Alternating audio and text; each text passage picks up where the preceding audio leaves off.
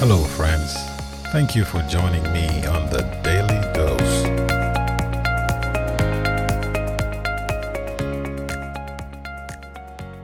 I hope you have been inspired by the lessons.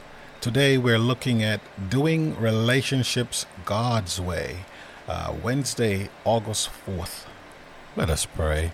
Father God, we just want to thank you for another day that you have provided for us. Father, we now ask as we uh, review this lesson that your Holy Spirit will be over us, open our minds so we can understand and apply to our lives.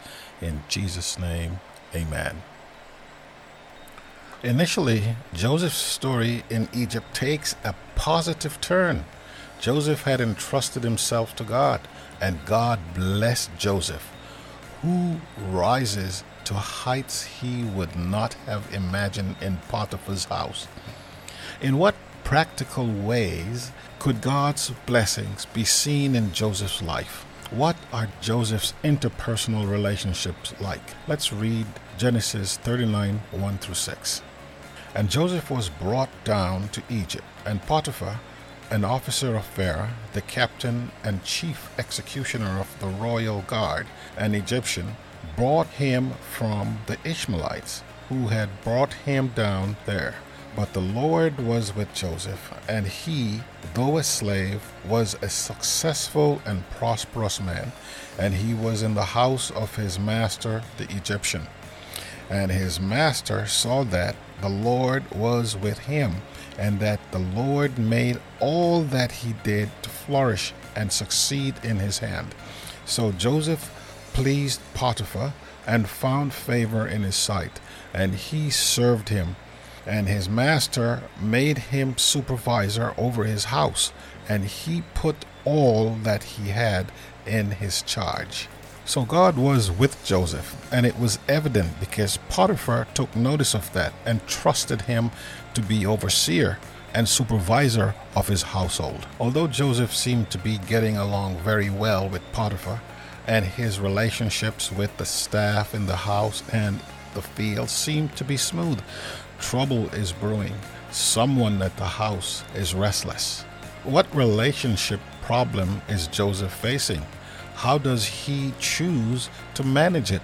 Let's look at 39 7 to 10. Then, after a time, his master's wife cast her eyes upon Joseph, and she said, Lie with me. But he refused and said to his master's wife, See here, with me in the house my master has concern about nothing. He has put all that he has in my care. He is not greater in this house than I am, nor has he kept anything from me except you, for you are his wife. How then can I do this great evil and sin against God? Spoke to Joseph day after day, but he did not listen to her, to lie with her or to be with her. Joseph has a problem with Potiphar's wife. Perhaps we should reformulate that. Potiphar's wife has a problem. She looks at others as things that can be manipulated and used. She wants to use Joseph. Joseph Joseph is described as handsome in form and appearance. The Bible seldom mentions people's physical traits because God does not see as man sees. For man looks at the outward appearance, but the Lord looks at the heart. 1 Samuel 1:16 speaks to the children of Israel when they were seeking a king. God told Samuel not to look at the appearance or the height of his statue. This was King Saul, because I have rejected him. For the Lord sees not as man sees. Man looks on the outward appearance, but the Lord looks on the heart. In this case, Joseph's good looks seems to be more of a hindrance than a help in his pursuit of purity and faithfulness to God's principles. Despite this wicked woman's insistence, Joseph did something seemingly counterproductive. He applied biblical principles to all relationships, in this case, Potiphar's wife.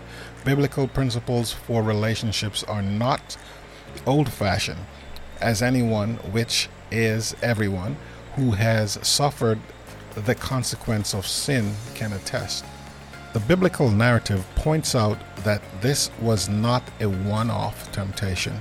Potiphar's wife pursued him again and again. Genesis 39:10 and as she spoke to Joseph day after day he would not listen to her to lie beside her or to be with her. Joseph realized that he could not control the choices of others. He decided, however, to live, love, and treat those around him in a way that would honor God. Joseph had learned to live in God's presence. This knowledge helped him to resist temptation. Have you tried to apply biblical principles to all your relationships, even those where the other person is not playing fair? How did it work out? See what the Bible say. Let's turn to Matthew 5, 43 to 48, and I'm reading from the Amplified Version. You have heard that it was said, You shall love your neighbor and hate your enemy. But I tell you, love your enemies and pray for those who persecute you, to show that you are the children of your Father who is in heaven.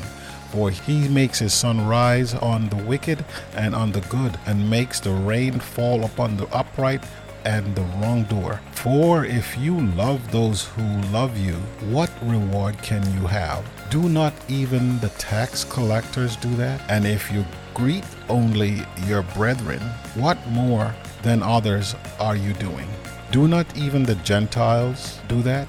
You therefore must be perfect growing into complete maturity of godliness in mind and character, having reached the proper height in virtue and integrity as your heavenly Father is perfect. Hope you enjoyed that lesson. Doing relationships God's way. Join me tomorrow when we will review the great controversy up close and personal.